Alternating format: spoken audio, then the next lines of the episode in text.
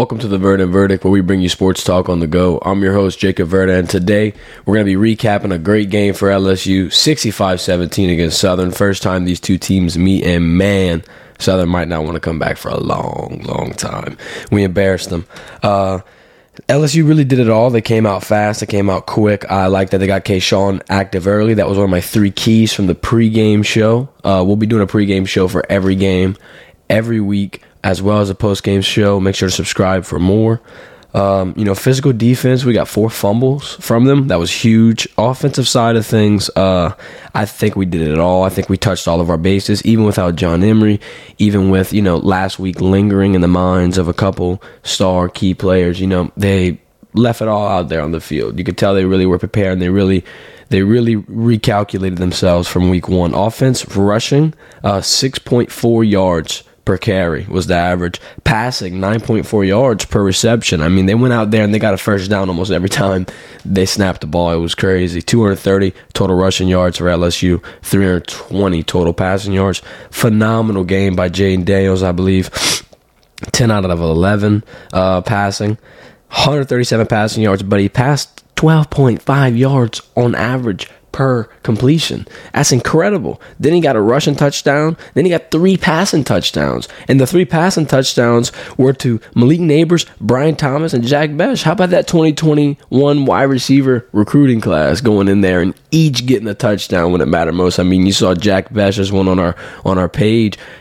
Jack Bech just went out there and, and balled. You know, Jack Bech is coming off the stress fracture. We were hoping that he was going to be able to get active early and have his reps accumulate. After what he did Saturday night, I believe we're going to see a lot of him in week three against Mississippi State.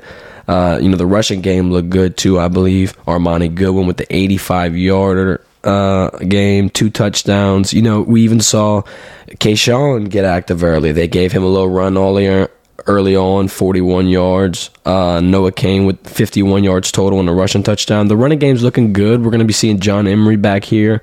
Uh, I think he's going to, you know, take over a lot of the running back one reps, you know, but th- this running back room is deep. Wide receiver room is deep, and it looks like we got a solid quarterback. You know, if we can keep this offensive line like it was last night, I think, you know, we, we're in line to shake this season around. Sure, we lost one game early on, but I mean, we got a lot of other teams dropping like flies too. You got A and M losing to Appalachian State. You got Notre Dame losing to Marshall. I mean, look, everyone's t- Alabama almost lost to Texas, so I don't even want to. Uh, I don't even want to speculate on, on, on one one loss. I think that LSU showed who they were tonight. I think you know it was just week one. It was just the jitters. It was just couple unfortunate circumstances, but they went out here and turned over a new leaf. It seemed it was good to be back in Tiger Stadium. You know, last time I was in there was around Thanksgiving for that uh, A and M game. Great game, Coach O's last game. But now we're here at Brian Kelly's first game in Tiger Stadium, and man, it was incredible. We had a couple couple odd things happen. You know, you had a, a fan randomly get on in the middle of the game and, and, and go to the you know almost the line of scrimmage and watch a play. You had the best seat in the house for a little bit, and that kind of confused uh, many. Um, but going back to the reception side of things, Kayshon Boutte tied with a team high with five catches. Uh, Chris Hilton also had five catches as well. Uh, Kayshon with 42 yards, Chris Hilton with 47. Defensive side of things, man, we were without Maason Smith. You know, you seen him on the sideline on crutches.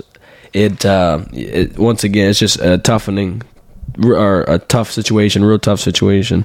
I think that the defense is, you know, they look like they they were doing. Um, they were doing pretty good. I think that the defense looked solid. You know, they lost a big leader, but they, they didn't have BJ Ojulari as well. They were taking care of him. He has you know some knee soreness.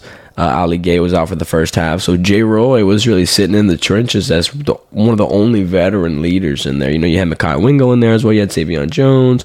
You had Harold Perkins on the side, and and they all held their own way. Harold Perkins led the team in tackles at seven. Uh, Sai'vion Jones got in there and got a couple tackles in the backfield. It looked it looked like a good game. It looked like that LSU defense was ready. Major Burns almost came up with an interception in early on in the beginning. I mean, the first play on special teams on the kickoff, someone gets popped for Southern, loses the ball already, and Sage Ryan recovers. That's one of four fumbles Southern gave up. I think you know, the Southern fans were, were, hyping the game up before, making it seem like there was a contest. Our score prediction was 38 14. We didn't think there was going to be much of a game, but man, 65 points. I wasn't expecting that. We'll talk about the quarterback debate here for a second. Uh, not really a, a, quarterback debate anymore. It looks like the competition has has seized. Um, Garrett Nussmeier had a pretty rough game in week two. Jane Dan- Daniels has had two phenomenal games. I think he's solidified his role as QB one and as the number one quarterback in Baton Rouge. Uh, had a couple rough throws, you know, both led to interceptions. They were the only interceptions and only turnovers for the Tigers last night. Um, Nuss scrambling out, kind of forcing something. You know, maybe he's trying to throw the ball away out of the sack. Who knows? But it just was ill advised. It, it just looked bad. It looked rough, you know. But this is just one small, small step in Nuss's journey. Still a redshirt freshman. Still got his sophomore, junior, and senior season potentially. Um, I think Nussmeier's grown a lot. I think Nussmeyer still has a lot more room to grow. I think this is just you know, look, Arkansas game looked a little rough at times. Um, the Southern game is no different, but he learned a lot from the Arkansas game, as he said in the interview with us this summer. Um, I couldn't see where this would be any different you know, it's a tough situation. It hurts to go out there and fail, but at the same time, you know, failure failure allows you to learn. Failure allows you to adapt, overcome. He's going to be a stronger quarterback because of this. When Nussmeier's time comes, the coaching staff will definitely evaluate some of the good qualities he has, such as being a great teammate. You know, he's sitting there cheering on his boys on the sideline. Great communicator. Uh, seems to hit the hit the books hard. Dude studying film day after the spring game. I mean, he's sitting here as a student of the game, twenty four seven.